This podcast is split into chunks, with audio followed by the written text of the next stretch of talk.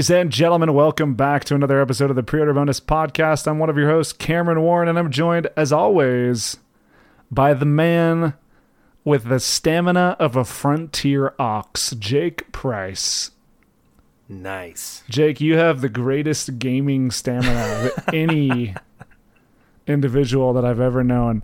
You can resist the allure of the newest, hottest titles hitting your console, and you can just ignore it and just play other games. You know what I'm saying? Like, that is a skill that not many have. What can I say? What can I say? How do you do it? How do you do it? How do I do it? Um, I'm. I don't know. Got no answers.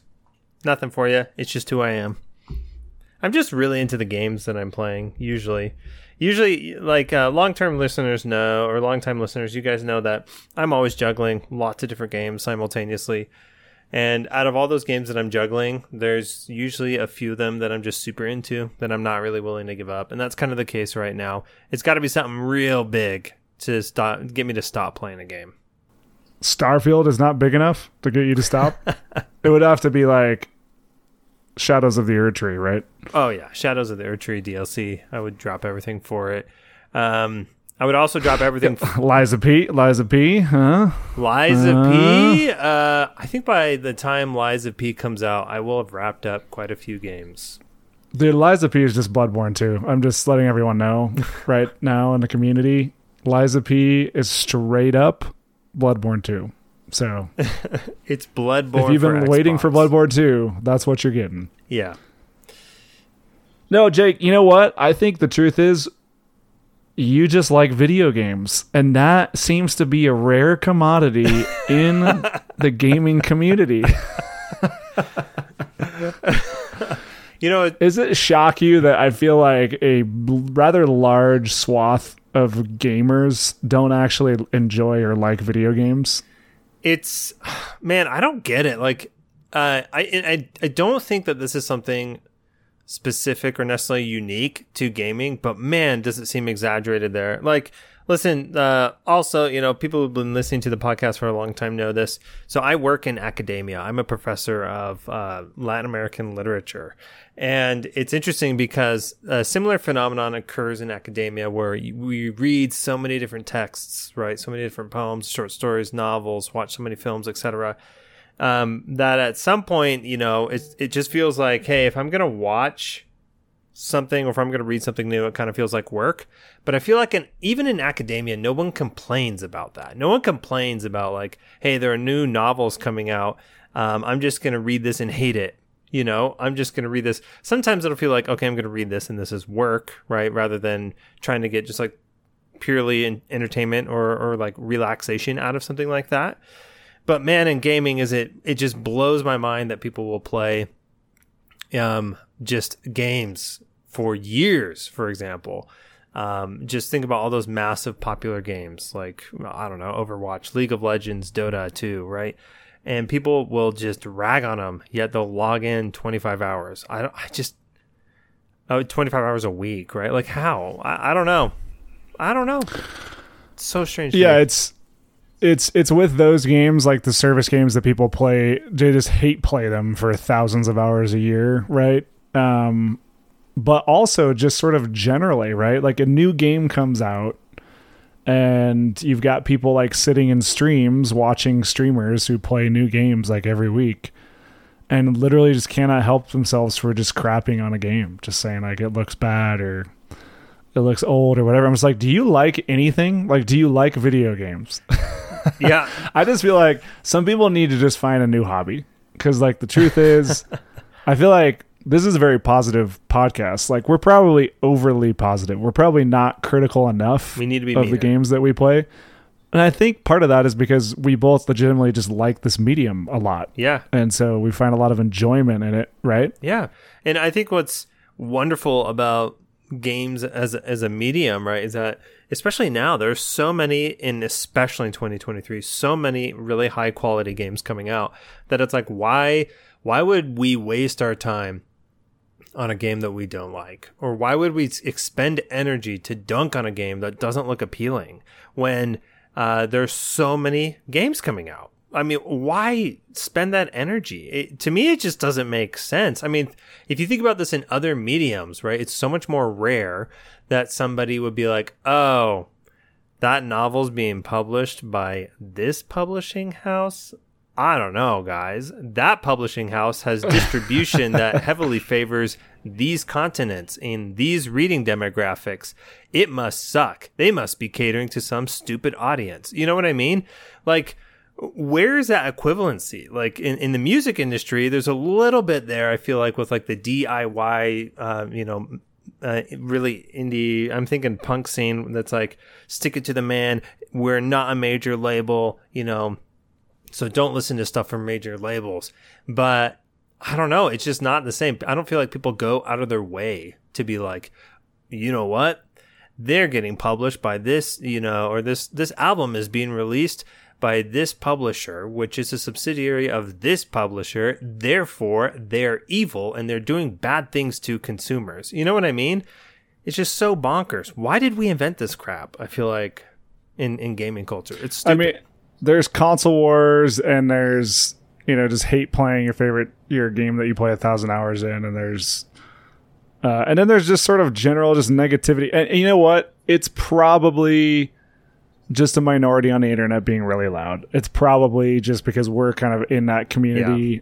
unfortunately uh, but man, aren't video games are so awesome, man? Like, yeah. there's just so much to play. There's literally unlimited options. If you don't like something, there's another game right around the corner in any category at any level of quality that you could ever possibly desire. I mean, yeah. we're literally just we're feasting. We're just absolutely feasting, and we're going to continue to feast. Um, and I say all that because uh, today is Starfield Day. Starfield launched in early access. uh, mm-hmm. Obviously, the internet is completely on fire. Everyone's running around with their heads cut off. No, honestly, I think that the review scene has been like pretty tempered. S- saw some surprising seven out of tens from IGN and GameSpot for Starfield, mm-hmm. which I read them. They didn't sound, they didn't read like seven out of ten reviews, but they were, uh, which yeah. is kind of interesting. And, but the takes for the game, obviously, super excited to play this. Takes for this thing is all over the place. Yeah, all over the place. So this is definitely one of those like, you know, just play it and find out for yourself. Yeah. Um, but yeah, I couldn't be more excited. I played just a few minutes today, and already I'm just excited to to keep digging in. But yeah, video games are cool, man. They're cool. Yeah, and I, yeah, I'm just to talk a little bit about Starfield reviewing. I think people. I, I'm getting a sense, at least with other people like in our podcasting network, that there's like a sense of relief that we don't have another Redfall situation on our hands where it's not just going to be like two weeks of pure acid, you know, and because a game, a major game flopped. Um, it's it's much more tempered, and honestly, I think it helps a lot that I'm very very speedy with the mute button on social medias, but yes, but most people I feel like talking about Starfield, they're like, listen, it's a good game, it's a great game, and some people are like, I love this game, but I think like you're right. At, at the end of all these reviews, people are like, listen, you should try this. You should try it and you should form your own opinion and here and i feel like these reviews are more like and here are a few things to watch out for right? For good and for bad but just give it a go. I feel like this i feel like this day and age though that attitude like the gray attitude like the analytical attitude is just really hard for people to wrap their heads around just really hard right. like it's hard for people to grapple with the idea of like uh, it's probably somewhere in the middle, you know, or like, yeah, you should decide for yourself, or you should like form an opinion, uh, or you know, or it's like, you know what, it's not that good, right? Because if you you attach your identity to these things, and then when somebody gives Starfield a seven out of ten, and you've attached your identity to, you know, Bethesda games for whatever reason, yeah, you're going to be deeply offended because right. you're literally that person is is ripping you down. Yeah, it's just sad to see. You know, I think you should attach your identity. You should figure out who you are. You know what? uh, you're, you're Knuff. Okay, you're I'm just throwing that out there. You're Knuff. Maybe you're really in, you should be uh, in equestrian Ken, right? Maybe that's just who you are, and you should stay true to that. Yeah, I, I don't know. The whole reviewing process is, is is just kind of bonkers. Um, But what I really enjoy from these reviews is seeing their number score, but not really paying any heed to it. And at the end of a review, think to myself, is this something that they're recommending? Is this something that sounds really good to me?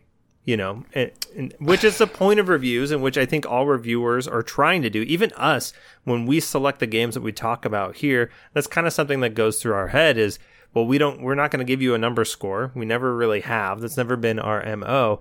But at the end of listening to one of these episodes, and this kind of ties back into the, the title of our podcast, this is a pre order bonus. Like before you make a decision on the game, you listen to us talk about it, and then you think, hey, are these guys recommending this game? Do the pros outweigh the cons? Is this the type of game that I would really enjoy? And then you can make your own decision sort of with that information in the background. And um, it's just, I think it's kind of a relief to see that happening a little bit with Starfield, at least through the channels that you and I have been looking at. And uh, yeah, it's good. I, yeah, I mean, I think that's that is definitely the spirit of our podcast, which doesn't make for very digestible content, admittedly. We're not angry enough, right? We're uh, yeah, we're not angry enough. We're not controversial enough. You can't see the score we gave it, so you can't hate listen to us, and you can't love listen to us because you don't know unless you actually listen to us talk. and if you don't like the sound of our voices, then that's not going to work. So that's the thing you know. that we have, right? Is people will be like, "Can I listen to these guys' voices?" Yes. Okay, I'll stick around. No, I'm out. Yeah, well, anyway, if you want nuanced takes on video games with general air of positivity, then you should listen to the Bonus podcast, which is this podcast, and you should sign up on patreon.com slash preordercast at the $5 tier to get the show early, to get indie impressions, to get uh, all the content that we're putting out there. Uh, yeah, check that out. Support us. Uh, all your, we love all your support. Appreciate it. We put it back into the show. It helps us buy games, helps us to play more games and do more content for you guys. Yep. And that's the show. Thanks. and that is it. No, I'm kidding. Jake, this is a very important episode of the podcast oh, yeah. because uh, because it's about a game called Baldur's Gate 3. And and just a caveat, this is not I think we will do in the future. I'm not sure when a full game episode. Yeah. We are going to do a full episode, but I think this is just going to be on Act 1. Yeah.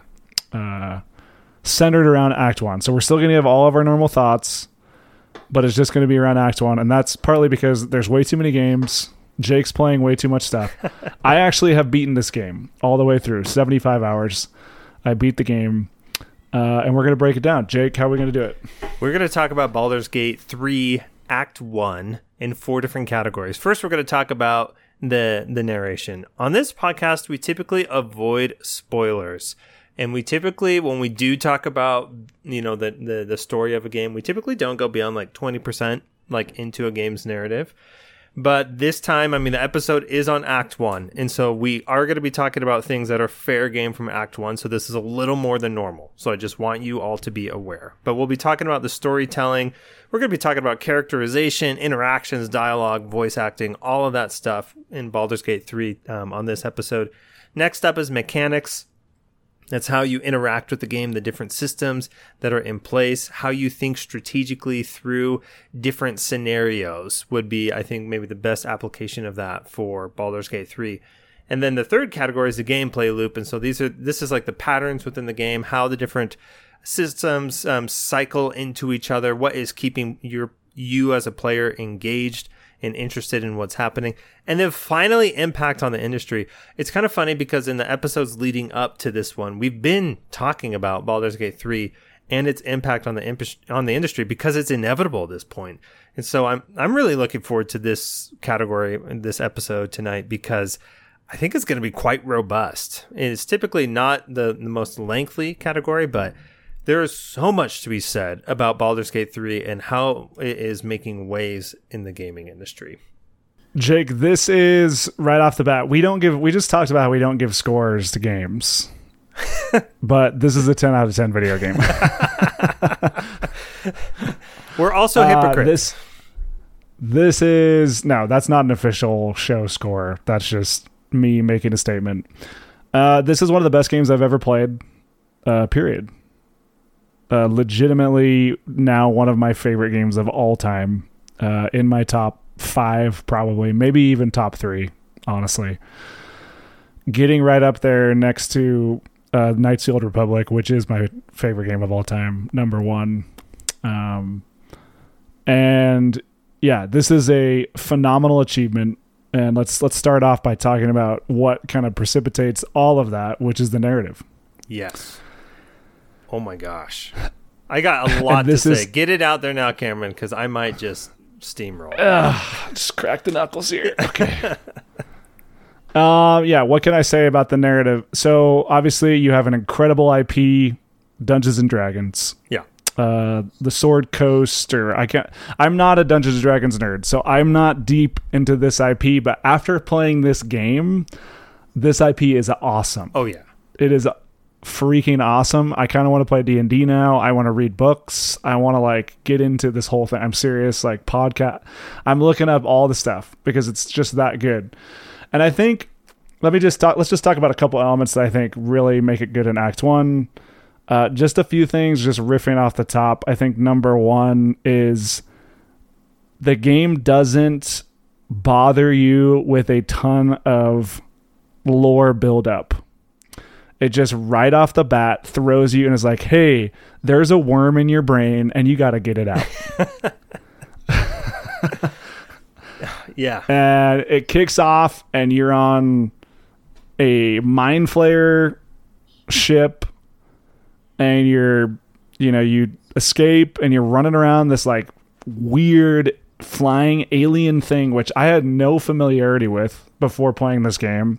And so to be introduced to this like fantasy setting, but with aliens that read minds, right? Like I knew what a mind flayer was just from general pop cultural references, but to see them manifested in the game, it just throws you in the deep end of this setting that is just really fascinating. And then there's this idea of just like you have this worm in your head and it's going to explode. Like you're going to die. You're going to turn into a mind flayer at any moment.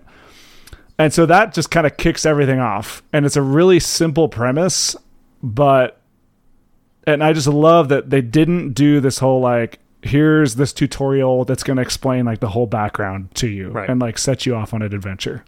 Which you know, a lot of games do. I think about like Final Fantasy games, a lot of other RPGs. It's like there's this tutorial that sets up the whole thing. This game just throws you right in, which is kind of crazy given just how much of a beast this story is and how much narrative is here th- that it could pull off just like, hey, I'm we're just going to throw you in and just go for it. Yeah. And we're going to kind of feed you the story as you go. Yep. Uh, Um and then go ahead. No, um, I was just going to add on that.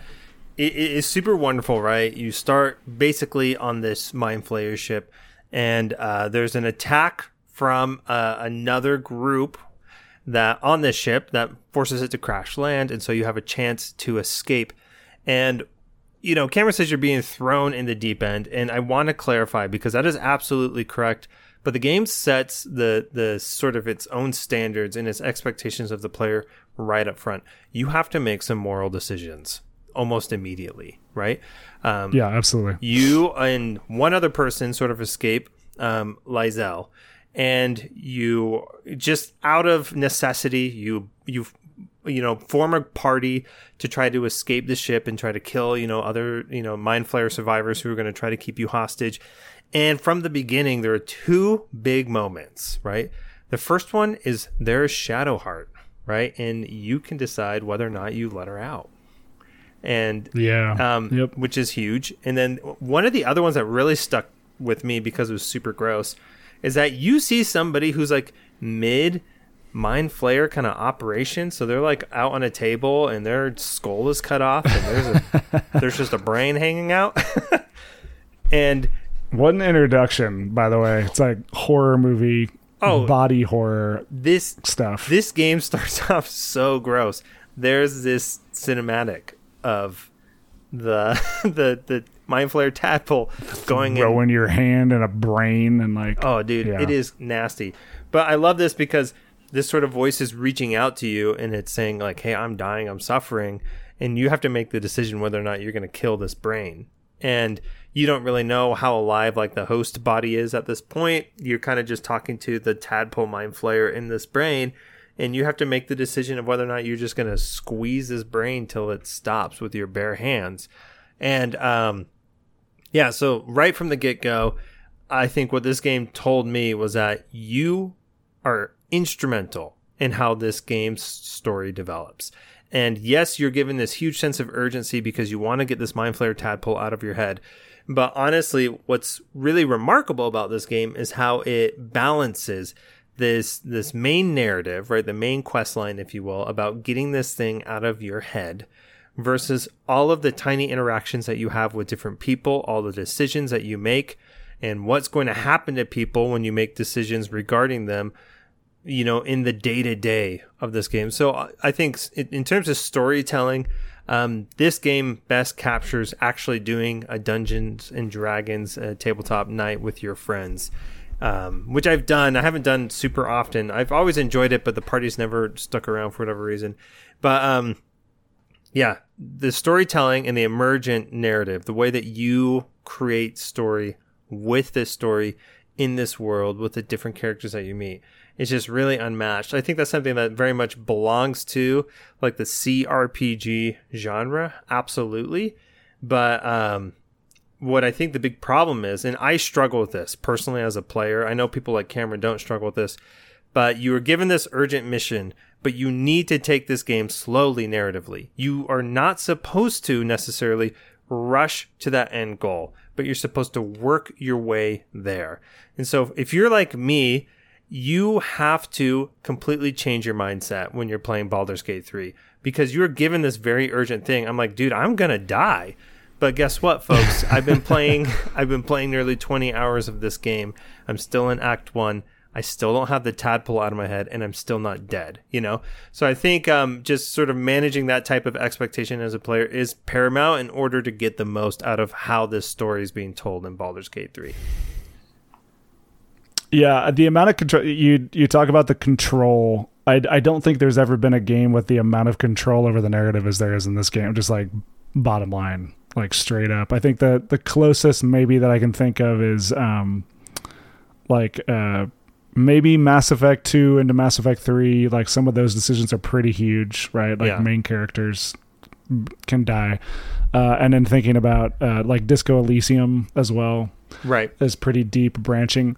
But those even the decision amount of decisions in those pale in comparison to the amount of permutations that exist in this game that allows you to play through the entire game missing main characters if you make certain decisions. Yeah. Uh, I'll just say right off the top there is a main character in this game, a companion character that I did not get and did not even know they were a companion character until I beat the game. I just found this out. uh, so I literally played this whole game without getting everyone who can possibly be in your party. Like I just didn't do it. Mm-hmm. Um, I've only and you can play through the whole game that way, and you can make sort of wild decisions on like I'm just not going to save this person or the, and so what Act One does with the characters is not only do a great job of like introducing like hey here's these people that have skills and so you're gonna gotta get together because they look like they could be useful in a fight yeah. right? To kind of deal with the situation you're in or like figure out how to get the tadpole out of your head. Um, but as you start to talk to them and as you have conversations and this all takes place we'll talk about how this works but as you have conversations with these characters you start to uncover oh these every single one of these characters have these really interesting compelling yep. backstories yeah. and suddenly you're like oh okay this is interesting your thing is sort of intertwining with this element of the main story in an interesting way huh i wonder how like what that is going to lead to um, and it creates these really interesting decisions that you have in okay how do you build your relationship with this person because they will react to the actions that you take in the world and how you deal with conversations and how you handle like quests and how you do all that. Um, and you can have main characters even, and this can happen as early as Act One, right? If you make certain decisions, even characters that you get as companions will decide to leave your party because yeah. you did something that they didn't like. Mm-hmm. Um, so just the craziness there. And then on top of that, you just have, like we already mentioned, you just have sort of this overarching narrative that evolves, that's kind of reveals sort of the big bad of the story and sort of your overall goal of kind of wh- what you're going after. And it does it in just just perfectly paced for me, like this perfectly paced way over the course of Act One. You don't really understand everything that's gonna ha- that that you're sort of you don't understand like why you're really there in terms of the the whole arc of the main story until really the very end of act 1 which could be for some people like 50 hours into the game Yeah. which is sort of wild but all throughout that you're motivated by like like we mentioned sort of that one idea of hey you have a tadpole and you're probably going to die but we can s- safely say that you're not necessarily although you could die I won't spoil, but you could die, but but you probably won't die. You have to actively kind of make decisions to cause chaos for for things like it to happen. But the fact that you can and that things can keep going is just wild. Yeah, um, it's it's hard to believe how many branching paths are in this story, and I just imagine that it would be probably impossible. I feel like to have two playthroughs that were exactly the same, like. Um, so I didn't have too many reservations watching some streams about this game because um, I might uh, I I watched some streams like before I, I put in these twenty hours, and um, while some of the scenarios with some characters were the same, how they played out were entirely differently. So I, and Yeah, hundred percent. just just entirely differently, and I never really felt like the game got spoiled for me, uh, which is which is wild. There were some moments right where I did things in in the order that I did that I just discovered them, and then I thought to myself, man, if I had done this before, I would have been better equipped to handle this one scenario, right? Because I would have had this item, or I would have had this knowledge, or something along those lines. And what I think is wonderful about this story, as well as I mean, combat. I feel like it, compared to Divinity Original Sin two is much less required. Um, I'm I'm playing as a, a wood half elf storm sorcerer, and I have really high charisma, and I'm good at persuasion and deception. And so there are some scenarios like I see this entire set piece. For example, um, this is pretty early on. eh, there's this uh, band of gob- uh, goblins, and somebody does a perception check in my party, and they're like, "Oh, this looks like it's an ambush." And I was like, "Okay, so this might be an ambush, so I shouldn't go through the what looks like the main path." Well, I find a path out to the side, and I'm like, "Well, maybe I'll ambush the ambushers, you know, and take them all out." And I step around a corner, and somebody spots me, and it's a goblin, and the goblin's like, "Hey, you shouldn't be here." And then I have this deception thing, and I was like, "Well, I have a really important meeting with your boss." And I roll the deception, and I it's a success, and the goblin's like, "All right, well, don't stay too long. Quit horsing around." And so I get through, and then as I walk around, and this goblin's sort of giving me the okay, I'm able to see every single position of the goblins waiting in ambush. And I'm like, okay, so now I have a ton of information here. And I'm thinking to myself, I'm not going to do this combat right now because there are more people than I thought. But when I level up and I come back, I probably I probably could do this, and I'm planning out exactly how I'm going to do this ambush. And so a few hours later in the game, I come back and I execute my plan, and it works perfectly. I'm able to surprise a bunch of these guys, catch them off guard, have this huge upper hand tactically, and that's because I felt like I had so much more control outside of combat in order like just using the story using who I am as a character and my character bonuses and my skills in order to really shape how I was going to approach every single scenario. Yeah, it's a good example because I almost completely skipped combat in that area. I found a uh, a goblin lady who you can save in like the main sort of city camp area of Act 1. Okay. You can save her and then you can get her to agree to take her to the leader of the camp. And if you do all that and roll all the checks, and then you roll a final check to convince the guard outside that it's all good, like what you're doing, like taking her out of the prison, then you can get her out of the camp, and then she goes, and you can just go through the whole goblin camp like un, like no one bothers you. so Oh man. uh, yeah, so that's like one way to do it. There's the amount of permutations and even just that one thing that we just said are wild, right? And the amount of ways that you can approach that situation, like you you talked about how you're planning combat in different ways. You know, there's there's so many ways that you can get through that scenario. Um and it's just wild. They all work. It's just crazy to the degree that they all work and they all function well. Uh,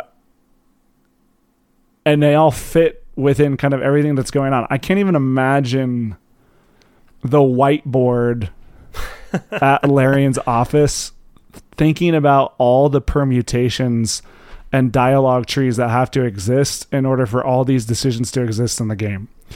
It's like the amount of passion and like handcraftedness to put all that together is just wild to me. I mean, I'm being hyperbolic, but I really can't. I, it's it hasn't been done at this. No one even attempts this. Like studios don't attempt this, and they, I don't know why because it's just crazy. It's crazy to think about. Like, okay, you're developing towards here's five scenarios that you could possibly pick from. Where Larry Larian's saying like here's like a thousand, right? Yeah. Depending on how you tweak the different levers. Uh, and that's just crazy Yeah. and it's all done just and it's all done and the other thing that kind of really puts the I want to say like the shine that takes it to a masterpiece level is the voice acting and the cinematic dialogue Oh yeah. whi- which is probably the best voice acting of any video game. Literally every character and every animal in this entire game is voice acted, and it's all extremely well done. Yeah.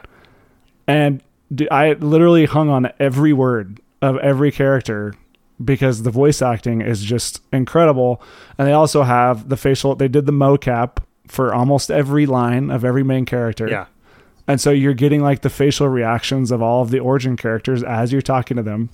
I have I, I do skip a lot of dialogue. I tend to skip. And this game definitely skipped the least of any dialogue because I just wanted to listen to the voice acting because it's just that good. And so that takes all those story elements and just takes it up, you know, to a 10 or to an 11, right? I mean, yeah, it's wild. You mentioned the animals. You can play this entire game, and I, this is something that blows my mind about just games and game development, is that there's always so much optional content that players will skip over. And what's mind-boggling to me in Baldur's Gate 3 is that all these animals, if you can speak with animals, they have dialogue and they have things to say, and they're all voice acted. And if you simply don't have a character that can speak to animals, you miss, I don't know, thousands of hours of work that Larian Studios has That's crazy. into- It's crazy. it blows my mind that that is even an option, right? Because when you work really hard on something and you're really thorough, you want everybody to enjoy all those aspects. So it's it's mind blowing to me that those types of things are in there. Um, I do want to mention just uh, a, a main part of uh, just to talk about the narrative strengths of Baldur's Gate 3. Cameron and I are both mentioning scenarios that relate to one of the initial political conflicts that you run into, which you have three groups. You have goblins, you have a group of refugees, and then you have a group of druids. And they all have different goals and motivations. And um, in I think in most video games, you would essentially talk to all three groups. You would pick one of the three and decide you're going to champion their cause, and then you would essentially play that out, however that happens. But what I feel like is absolutely remarkable in this game, right? And so we're talking goblins, refugees, and druids, is that within each of those groups, they have political di- like dis- uh, discussions, disagreements about what they need to do and where they need to be, and how they're going to interact with these, you know, the other two opposing groups in some regard. And so what I realized was, and Cameron mentioned this, right? You have this goblin who's imprisoned in the in the refugee camp, right? And you can go, and that can be sort of the the thread, the narrative thread you start pulling on to find some sort of solution between the conflict of these three different groups. And what I found as I was playing through, because I went and I thoroughly explored each group's area and talked to people, is that instead of there just being like one narrative thread that's attached to each each group, there's probably five per group. Yeah. Like there are five, like in the Druid camp, for example, uh, their leader is missing, and so they have somebody else who's sort of an interim leader who is making these decisions that are really unpopular with most of the Druids.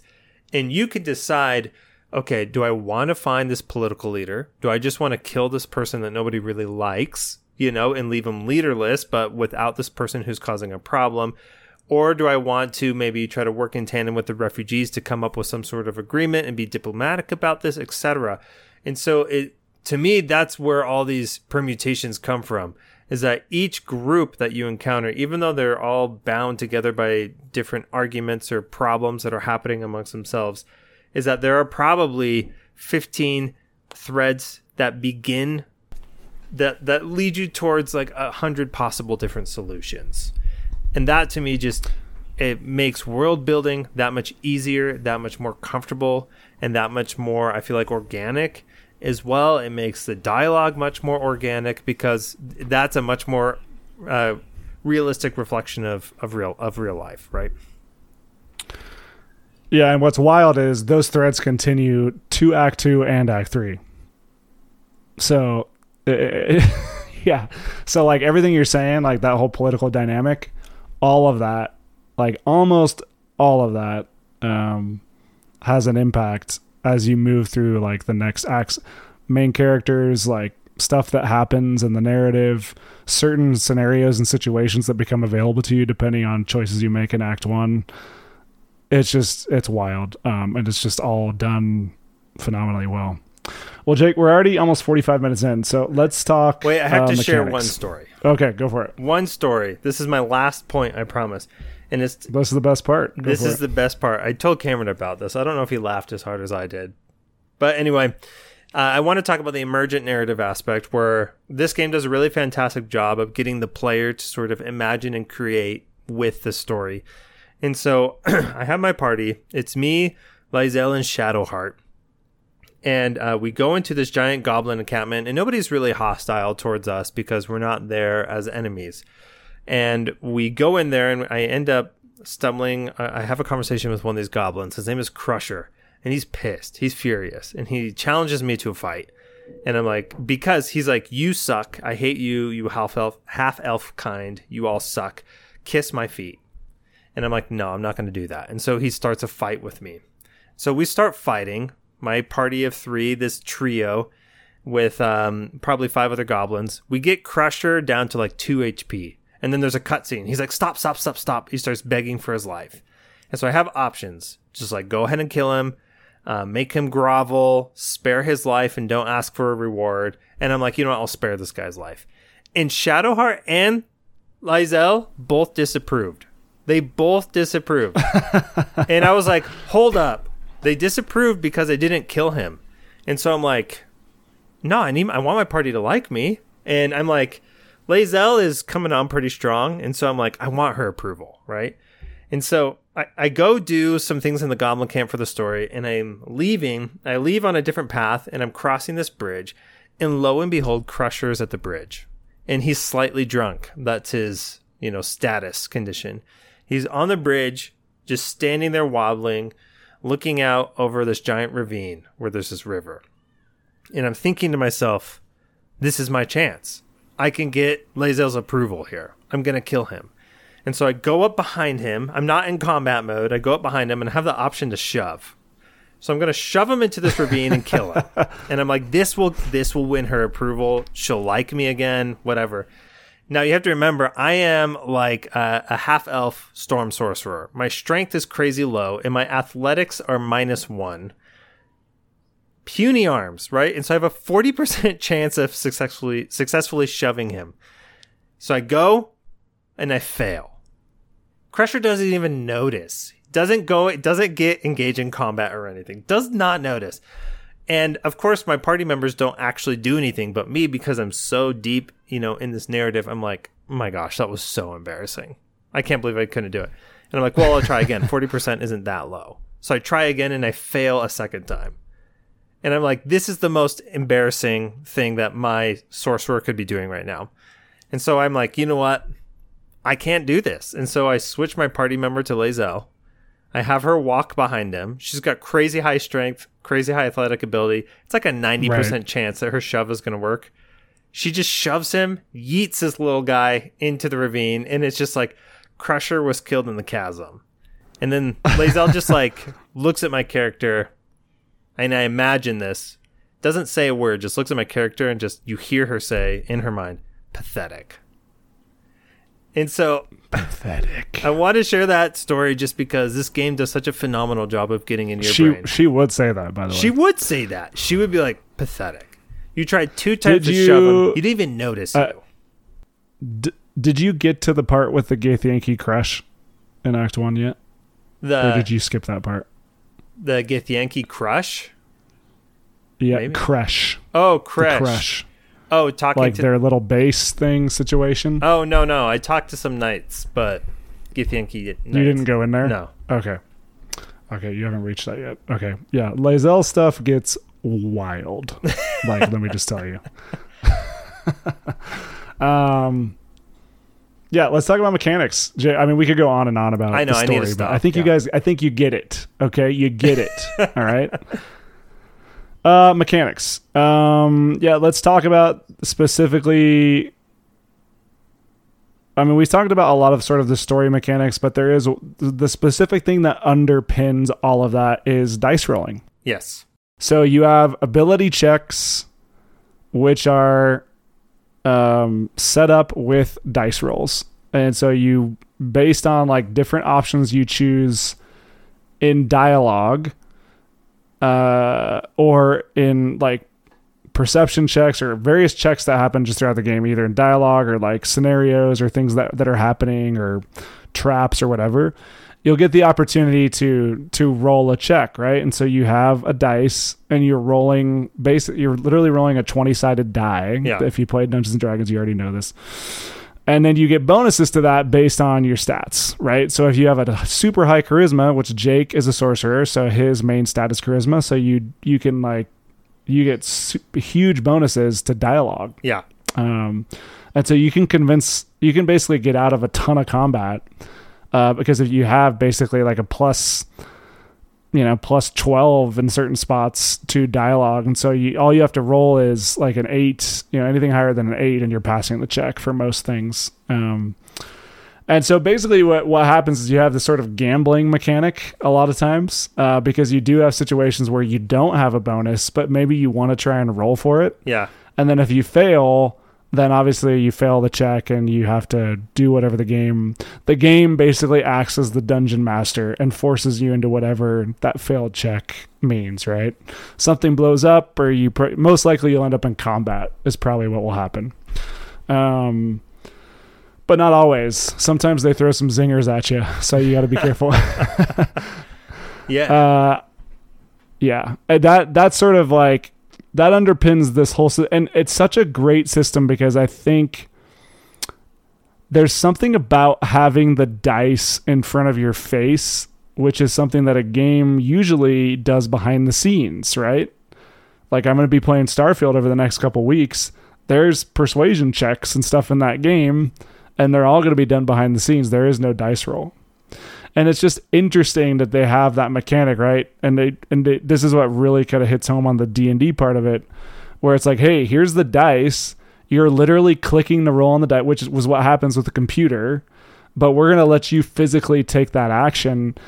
And i think it's interest it's a super interesting mechanic because you could easily have done this whole game without showing the player the dice. You could have just rolled the dice for them and I think you still would have been successful. But having the dice in front of you does something. I'm not quite sure what it is. Something like psychologically that gives a little bit more satisfaction. It gives you a little bit more. You feel like you have a little bit more control, even though it, it is out of your hands, right? It's random. You're tossing the dice, but it gives you sort of that slight more element of control. Um, and especially because there's just crazy things that could happen in this game that can completely bork how you want to play the game.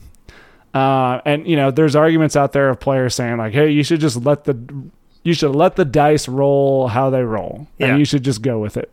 And I think that that could totally be fun. That's how I'm actually going to play my second playthrough. I'm just going to let the dice roll and just see what happens. uh, but if you want certain things to happen, and you don't understand how it's all going to turn out, that's a really tough way to play. And so sometimes you're going to reload the save and you're going to roll the dice again. yeah. Um, and and and anyway, it's just a really interesting mechanic. You know, I don't I don't think I've seen this in any other game where they RPG where they put the actual stat rolls in front of your face but it definitely adds something to the game that I think is really unique. Yeah, um, and I think what makes this strong. I mean, this is common, right? This is common in this. Obviously, it's a TTRPG. It's Dungeons and Dragons, Right, yeah. But um, for sure. yeah, what I really like about it is just that you have to kind of have your stats in the back of your mind, or thankfully, because this is a computer game, right? You can just toggle and it just shows kind of what your bonuses are to every time you make a dice roll check. Um, but what I love about playing D&D as a video game is that the dungeon master is lightning speed quick, right? So for example, you have these checks all the time and and you know that you're constantly rolling dice. Like for example, when I was trying to shove Crusher off the bridge, I had to roll a die and I lost, right? Um, because my percentages were low. But sometimes, like uh, doing a perception check will happen passively, and this is what I mean by the DM being lightning fast. Is I'm walking through an area, like for example, I was in one dungeon trying to rescue somebody, and there were a bunch of traps in there. And then suddenly it would it just pop up above all my characters head you know perception check fail fail fail or perception check successful whatever it is. And then suddenly a trap would appear and somebody would probably make a comment like oh watch out there's a trap up ahead right? And then on top of that you have the option to sort of disarm that trap. And so every single time you're making the decision it's nice to be super informed about those decisions and having the information of what your character is really good at so, for example, my sorcerer, who's got really high charisma, is great at persuasion and great at deception, but awful at intimidation, right? And so when I see those three options pop up in a specific dialogue, I'll think to myself, hey, you know what? In this situation, you know, like I know persuasion and deception are high. So I'm going to pick one of those two. I'm not going to pick intimidation. Um, but I also know, and this actually just happened, where I had those three options, but I also had Sorcerer Arcana because that's just something I tend to be really knowledgeable about as a sorcerer. And I thought if I were to pick Sorcerer Arcana over Persuasion in this scenario, I'm going to glean a different type of information.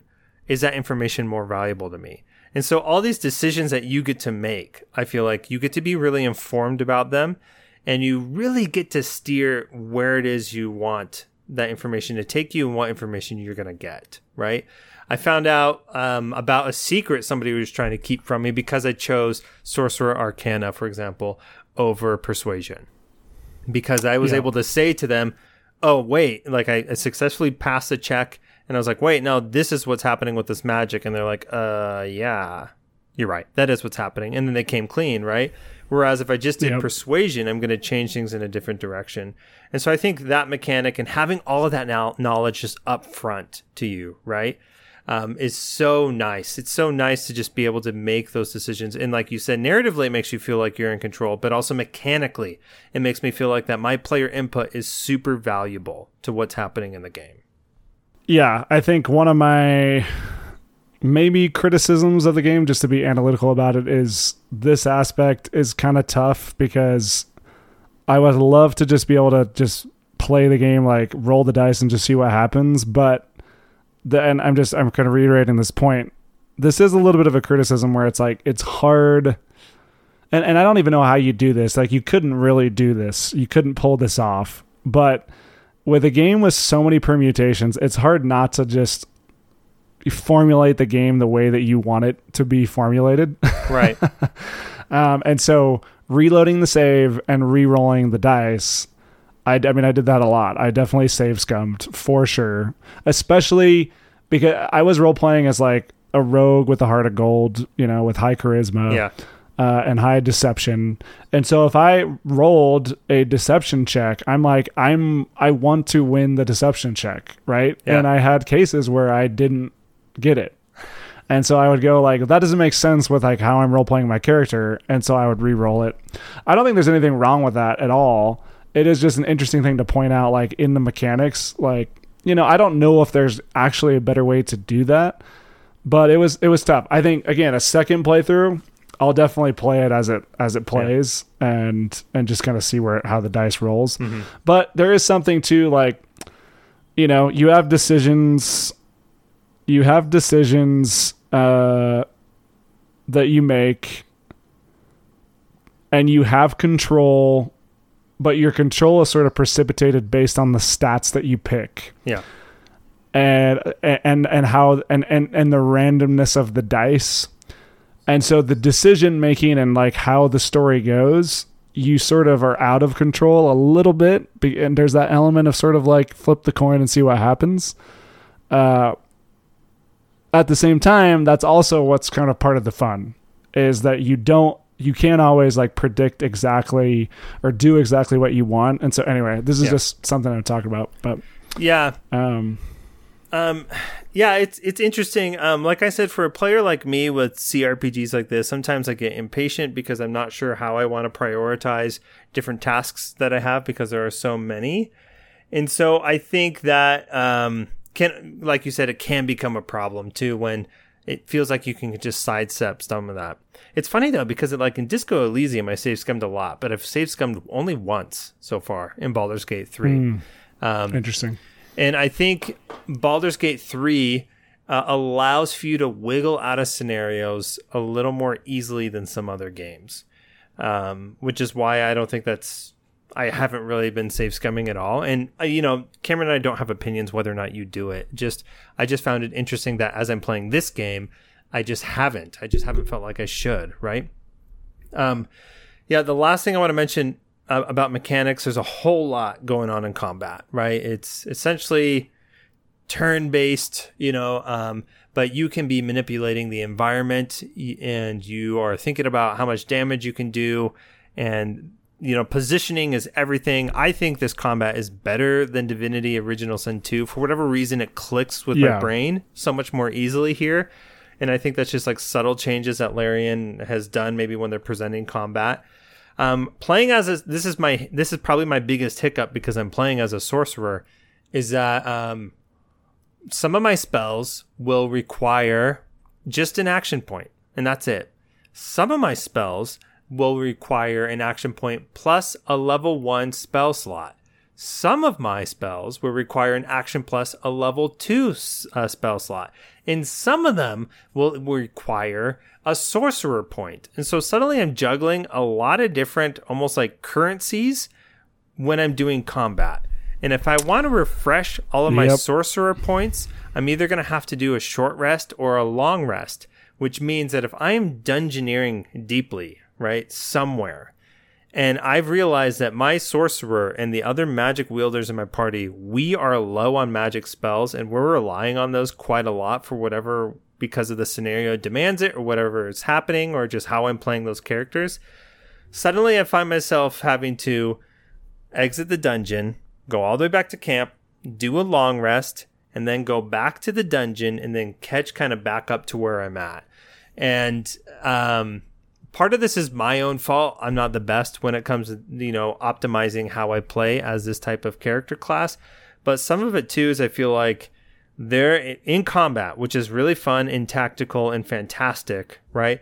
There are so many moving parts, and some character classes have more moving parts than others. And that I feel like when I run into these barriers where I'm like, crap, I'm out of this spell that I need. Suddenly I need a lot of like electrical based spells Right. and I'm out of them and it's causing a huge problem and it's going to take me 30, 30 extra minutes to do something that could take me two. I think this is one of the my probably my biggest criticism with the game, and we haven't even talked about the combat. I Jake mentioned, you know, this is similar to Divinity Original Sin 2, but I think streamlined uh, in Yeah. a lot of really good ways. I, I agree with Jake. I like this combat better, although I do think the Divinity combat is probably there's probably a little bit more depth there tactically if that's what you're into but Yeah. this was the perfect sort of blend of that for me but basically it's turn-based combat with positioning using Dungeons and Dragons 5e rules for better or worse. Uh, and the worst part is the part that Jake mentioned, which is the idea of spell slots, cantrips, and this this primarily affects magic users, right? And so I, uh, you know, totally agree with you, Jake, on like it can just interrupt the flow of the game a little bit when it's like okay uh, for a sorcerer, right? Like you have to take a long rest in order to regenerate your level one spell slots, and you only have three level one spell slots. And so if you go into an encounter, uh, like without those, then you're going to be hampered in combat. And so what you have to do is you basically kind of have to keep an eye on that and then take a long rest, which requires supplies, camp supplies, Mm-hmm. in order to regenerate your party. And then you fully heal and you get all your spell slots back. And what the game does, and we'll talk about this in the gameplay loop, the game uses that as an opportunity to have a lot of character moments, to do character dialogue, to build your relationship with characters and have conversations with them like in the camp. And so there's these nice moments in the camp that happen because as you're playing, you're like, okay, let's go to camp and rest because the mechanics are forcing me to rest. It's a tough it's a tough, I think, thing to divide and figure out. Uh like how do you do that without forcing moments of like, oh, okay, you reached this point on the map, now we're gonna force you to go to camp. Because a lot of story things happen when you're in camp. And so I think that part of it is a necessary part. But I you know, the the jury is out for me on like the whole short rest, long rest. I would much rather I'd much rather almost like you just regenerate all the slots like after every encounter. Because the thing is you can always just cheese it where like if you know you're going into in a certain encounter you're just going to long rest anyways. And so in my opinion it's like you should just get them replenished. I think the idea in theory is that you should be tactical and be smart about how you're using your spells and use them sparingly so that you can sort of make it. But the thing is, is I never ran out of materials to long rest, and you could just buy them. They're Right. cheap, like the camp supplies. And so it's one of those mechanics that feels like, hey, this is D and D, and this is how D and D works, and this is the system that we're going to put in the game. Doesn't always work. I think the best, or maybe how it's intended. That being said, that's a nitpick, uh, but definitely a criticism. Other than that, combat is super fun. Yeah. I love the positioning elements of it, right? It's turn based, but then you have all this terrain, you have high and low terrain, you're moving your characters around, you have action points to move and action points for combat. You have all these abilities that affect like how many actions that you have. Uh, you can use potions to determine. So Yeah. you know, war fighters later in the game can hit a, hit four or five times, like in one turn, and they're just doing insane damage. Um, you know, uh, and then you know certain elements will do higher damage to certain types of characters. Certain certain enemies are going to be invulnerable to certain things. And then last but not least, shove is the most powerful Oh, dude, ability yeah. in the entire game. yes. Oh my gosh. Yes. Um, just yeah. My last thoughts about combat mechanics is use your potions. If you are like me and you just are like, I'm gonna hold on to my healing potions. Well, guess what? Healing potions are just like one of three hundred thousand potion types. And Yeah. as I have been using my potions and evenly distributing them among my party members so that they can use them as well, it makes combat so much fun. It makes combat so much fun when suddenly you're like, you know what? I'm going to consume a stamina potion here so that my fighter character gets two action points per round and I can just unleash hell on some of these characters, right? Or even just like other consumables, like, hey, this is a grease bottle. I also have a magic wielder right here. So there's one combat scenario where there was a doorway we had fallen through the roof into a into a basement and there was a doorway and a bunch of people were swarming from other rooms to come attack us. Well, they were all being bottlenecked.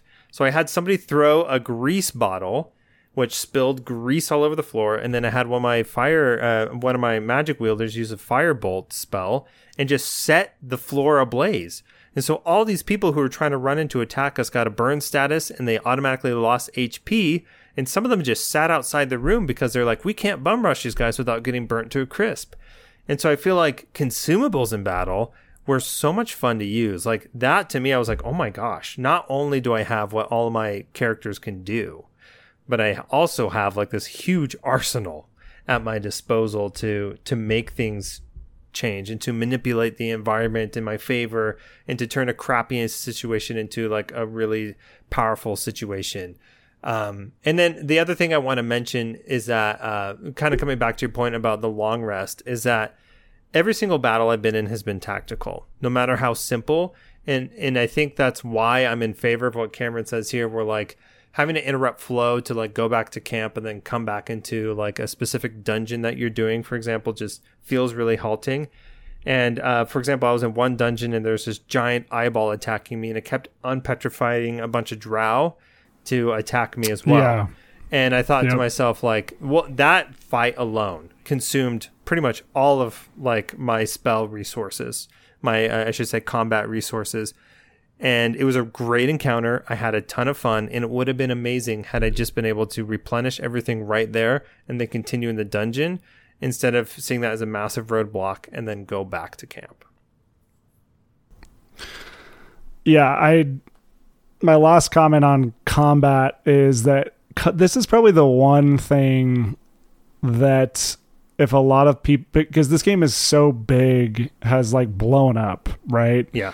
And I think a lot of people are going to get this game not knowing what they're getting into with the combat. That being said, I think if people stick around for a little bit, they're going to find that turn-based combat does not have to be nerdy, boring and like super super challenging. Like I think this game does probably the best job that I've seen of of making turn-based combat like feel fluid, feel seamless, feel like you have so many options at your disposal. And just it's just fun. Like it's fun to it's just fun combat in general Yeah. where you're you're doing a lot of stuff that would just never work in an action combat style Yeah. it just wouldn't work and it wouldn't have the depth uh, of like all the things that you're able to do in this game uh, that that depth would have to be just scaled way way back in a bad way. Uh, and so i think i love this combat. That being said i love turn-based combat but i know people playing this game that really don't like turn-based combat and i think this combat is like good enough which is saying something because sometimes for, for for a lot of people turn-based combat is like an immediate no like i'm not playing this. So Yeah, I've yet to encounter in a, a combat encounter that I didn't like because the combat is so rock solid. And like I said, you have so many tools in your belt really to approach things. The problem is that suddenly that that those tools get exhausted real fast, right? Um, at least in my case, as as a half elf sorcerer, storm sorcerer. i'll just say this yet again shove is the most powerful move in the game Yeah. I oh my gosh, I have a story there, but folks, I'll save it for another time. If you play this game you will have a story with shove and let me just say this it never gets old just keep doing it I'm Uh, stopping. My, gameplay yeah, loop. thank you. Cut me off. Keep going. I know we're we're going really long, but this game kind of deserves it. Yeah, gameplay loop. Let's talk about. So, this game is massive. Uh, it's incredibly massive. It is, but basically, your your structure is the game is split into three acts. Uh, each act is its own sort of quote unquote open world, uh, and then you will kind of run around the map, do adventuring, do combat. And then, as we already talked about, there's the element of like, okay, I'm running low on health, I'm running low on spell slots, I need to rest. Resting will often introduce story elements, like to move the story forward. That's where a lot of stuff takes place in the camp, or growing things with your character. And then when you get, you know, you get to the end of a of an act, and there's a big finale, and then you go to the next act, and that's sort of the basic uh, structure of the game. Um, this game is the definition of depth over breadth. Although it has breadth, I mean these these maps are not small. Right. Like they're huge, but they're manageable. But the thing is is that literally every nook and cranny of these maps, every tiny piece is filled with stuff. And so exploration is truly it's like exploration without the open world element, but because the maps are so filled with content and secrets and stories and just little things like all over the place and weird ways that you can interact with the map because you can do all these weird interactions where you can you know, you can use spells on stuff and you can cast spells on things and you can shoot fireballs and stuff and you can throw barrels and just kind of see what happens in the environment. Yeah. And so you have this huge element of exploration and what is sort of perceived like if you were measuring the map size against I don't know, like, you know, whatever open world pick your open world game, it's obviously going to be way smaller than that, but the depth is just crazy. Yeah. It's just crazy. Like you will follow the tiniest bead that will lead and I we're not even talking about act 3 today, but act 3 you it's spoiler alert, you get to Baldur's Gate, not a big spoiler. Act 3 takes place in the actual city of Baldur's Gate. It is literally the entire city of Baldur's Gate. You can go in every single building and there is stuff in every single building and NPCs with dialogue and secrets and books and notes. It is wild how far it goes. And so, really, I think the gameplay, I've talked about sort of that basic structure, but the game is built around hey, go explore and just see what happens. Like, go adventure. Yeah, I would say when it comes to the gameplay loop, some games have it really easy. For example, like a day in Stardew Valley is going to take you 10 to 20 minutes, but they're almost always 15 minute days. Um, I feel like in, in Baldur's Gate 3, you go into a new area and you're like, this area doesn't look that big. It'll probably take me 20, 30 minutes to explore it. And then you find yourself in the same place two and a half, three hours later, you know? Oh, yeah. It is- It's, it's just never ending. it, I think it's um and this is going to be a pro or a con sort of depending on who you are as a player. But I feel like Baldur's Gate 3 is like impossible to play in less than one and a half, two hour game sessions at a time. And I I think um, because one, you just keep finding more and more stuff, and it's really got a fantastic like. Okay, after this, I'll just go long rest really quick, and then I'll come back and I'll keep going in this dungeon just one more time, just up until the next long rest, right?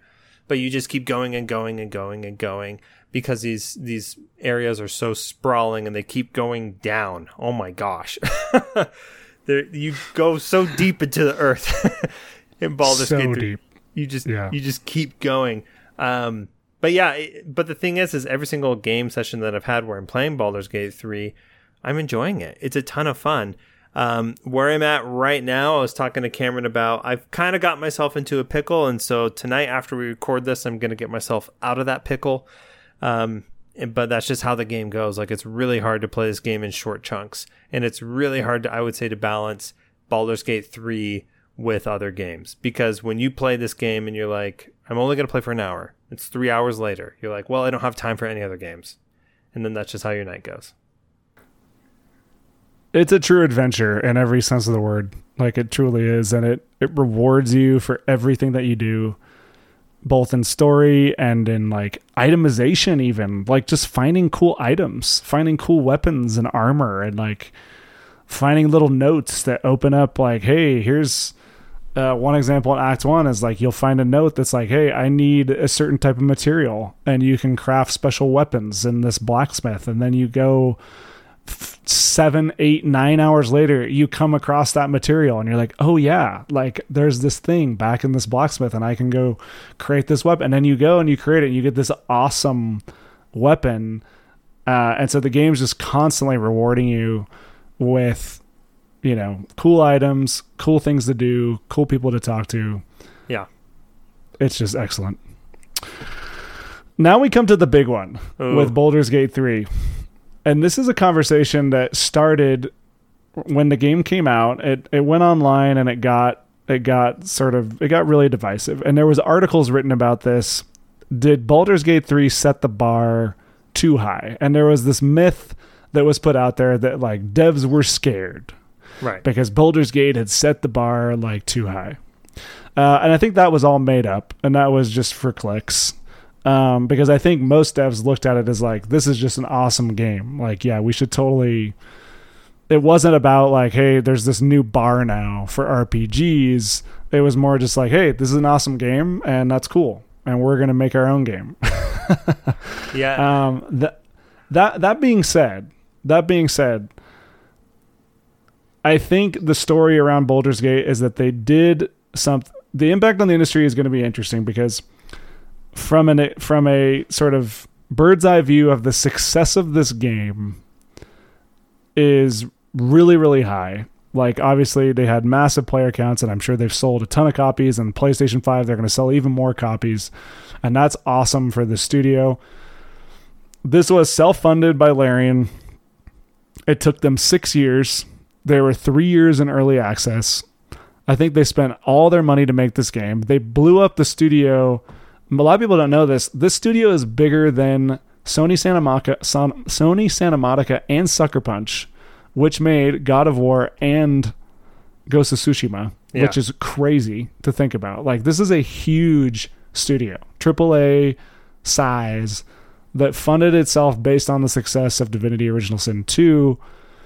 And so, yeah, like you can look at it and be like, hey, there's a standard race here. I mean, you cannot deny that after having played Baldur's Gate 3, you are not going to look at other RPGs in the same way. You just, that's impossible as a player to not, that is now my new anchor for RPGs. It's my new anchor. Like everything I play now is going to be compared against that. And that kind of sucks because not a lot of stuff is going to live up to that. Right. Right. Yeah. that being said, you know, it is what it is, right? It's like everyone has to make their own game, everyone has to play to their own strengths. Larian had a unique skill set that was perfectly encapsulated to make this game at this time, you know, for what it was, which I don't think those circumstances cannot be recreated. And so, yeah, it's just interesting. I don't, uh, yeah, I don't know. I, am with you. I'm I'm tempted to echo what I said at the very end of our Tears of the Kingdom episode, which is this game was born of unique circumstances and cannot be replicated. Therefore, trying to replicate it is kind of I don't know, an insane endeavor. Like that's not a realistic endeavor. Um, but the fact the, the fact of the matter is that Baldur's Gate 3 and Larian Studios is a different scenario than Tears of the Kingdom and Nintendo, right? Uh, Nintendo was able to uh, afford giving Tears of the Kingdom an entire year of polish, right? Um, what, after the game was sort of content complete. Baldur's Gate 3 was in early access for three years. Now, I'm excited that there are game companies, even if they're massive and they're dealing with tons of money, that they are in that type of scenario they're in that situation where they can give that extra time and they can you know deal with feedback and and really come out with a really incredible product. Um, i love that but i just don't think there are that many studios even amongst the really big ones right where that is the case. And so i think expecting games of sort of this caliber is just super unrealistic from every single point of view. And so what i said at the end of the tears of the kingdom episode is impact on the industry, I think it'll have a lot of a lot of conversation and a lot of buzz. But in terms of are we going to see games really be able to replicate Baldur's Gate 3? I don't think so. I, I, don't think we're going to see that. I think we're going to see games that are of a similar genre, genre that um, take some things from Baldur's Gate 3, but they're going to make their own games because Baldur's Gate 3, I believe, is born out of a scenario that is extremely rare. So I think in terms of like we're not going to see a Baldur's Gate 3 clone. We're going to see things, decisions, creative and game design decisions that were made in Baldur's Gate 3 that make it successful. We're going to see those um, recreated in other games, which I think is super fantastic. For example, the combat, I think the way that it's streamlined and a, a little more coherent, I feel like, than Divinity Original Sin 2, like something along those lines we're going to see. But if you're expecting like another 200 hour CRPG to come out you know that plays exactly like D and D. I don't know. I, I just don't think that's a realistic expectation. The best narrative of this game when it comes to impact on the industry is that on paper, this game should not even exist. Yeah. because no and Jason Schreier said it, and we we talked about this. He said it is like no publicly traded company ever makes Baldur's Gate 3. They just don't make it. Period. Baldur's Gate 3 gets made because Swen Winky or Wink, I don't know how to say his last name, who has the majority shares at Larian with his wife and is the key decision maker, the game director and CEO of the company is like, "Hey, we want to make a Dungeons and Dragons game." And they went and they got the license and they made it. And they made a freaking CRPG with a AAA $200 million budget. Yeah that just is not going to happen. You're never BioWare is making this is the cover like Final Fantasy 16. What was the message from those those game directors and like studio heads over there? It's like this is not a turn-based game. We're making an action game. People don't want turn-based games. Right. Right? And then you see this game just having all the success in the world because they just made what they wanted to make. And it's that conversation we have quite often Jake around creativity, right? It just creativity like there's no guarantees right. right. there's no guarantees I think if you find a formula that works, and then and this is why this is what Hollywood does, right? You find the formula that works, and you make a ton of sequels. In video games, right? It's it's you can kind of do the same thing, but it is but if you want sort of that new, fresh, uh, sort of wild success, and to generate like something new that makes a lot of money and does you just kind of go hard on your wildest creative ideas that you're the most passionate about. The problem is is like that's sort of impossible at companies that are run by executives you know with bonuses based on making r- minimizing risk as much as Yeah. they possibly can. And Baldur's Gate 3 is an exercise in taking the biggest risk you could possibly ever take Yeah. right? In, when it comes to video games. And it's a risk that paid off. That doesn't mean that another studio can go do this and that risk will pay off. Yeah. they could it, it, it just may not. Um but what i do hope this causes i hope this causes those studios to look and say hey look i hope game you know game directors and and and folks at these studios can now go in and pitch projects and be like hey look at Baldur's Gate 3 look what happened there we can do this right and then they get to go make the project that they're passionate about and that leads to, to some really freaking cool video games Yeah, I'm trying to think of other games that have been able to do something similar to Larian Studios in this case. I mean, one of them is is FromSoftware, right? They make a specific type of game, they make it really well, and it blew up with Elden Ring, right? And now at this point, they kind of can do what they want. I mean, they decided to revive a 15 year old franchise with Armored Core 6. I remember reading uh, some headline that was like, wow, it takes some guts to not do a reboot of the series, even, and do like a remake but rather just to continue the series. Like, oh, by the way, we're doing Armored Core 6. Doesn't matter, it's been 15 years since Armored Core 5. You know what I mean? Um, and then the other example I can think of is is Obsidian when they made Grounded, a game that Cameron and I both love, right? Is Obsidian's not known for games like Grounded, right? Or even like Sucker Punch with uh, Ghost of Tsushima. They were not known for making that type of a game, but what it took was the financial backers to have trust in a creative project that it could succeed. And there are some flops there. Of course, there are going to be some flops there. But I think if you want to see massive breakout moments like Elden Ring and like Baldur's Gate 3, there's got to be some trust in your creative leads. Yeah, this is the whole problem with the SAG AFTRA AFTRA uh, strikes, you know, not paying writers and actors and so on, is that these studios are trying to minimize risk as much as possible. And how do you do that? Well, you just literally don't pay anyone. and that that's a fantastic way you know the mbas in their little in the conference room at at fox and disney when they do these balance sheets like yeah that's how you minimize risk. Like pay how do we pay as much as possible? Uh, or excuse me how do we pay as little as possible for the biggest return possible? It's like you don't pay your writers. The problem is is that the writers uh, and the actors are the ones that bring the magic and create creativity that people want to consume. And the same is true in the gaming industry. Yeah. Um, now the gaming industry is not, you know, obviously on strike, but you know, projects are getting get squashed and things get changed for the sake of minimizing risk. But you need to have a little bit of risk, right? You need to put some things on the line. Uh, yeah, I, BioWare is the one that comes to mind, right? Yeah. because that studio basically got I think mandated to go make Anthem the way I understand it. I understand that that wasn't like somebody like, "Hey, we can go make a live service game." It was like BioWare what were they good at and what do they want to make? They probably wanted to make keep making RPGs and they got told like, "No, you got to go make this thing," and it just didn't Right. work. Um anyways. Well, I mean, that was part of the case of Redfall, too, right? Where um, the art. Y- yeah, they didn't really want to make Redfall I think the way it was, right? Yeah, it, Or- it comes out that you know it was ZeniMax putting pressure on um, Arkane, well, Ars- Austin, right, to make something multiplayer with microtransactions, which is something that they absolutely were not known for or had much experience in doing.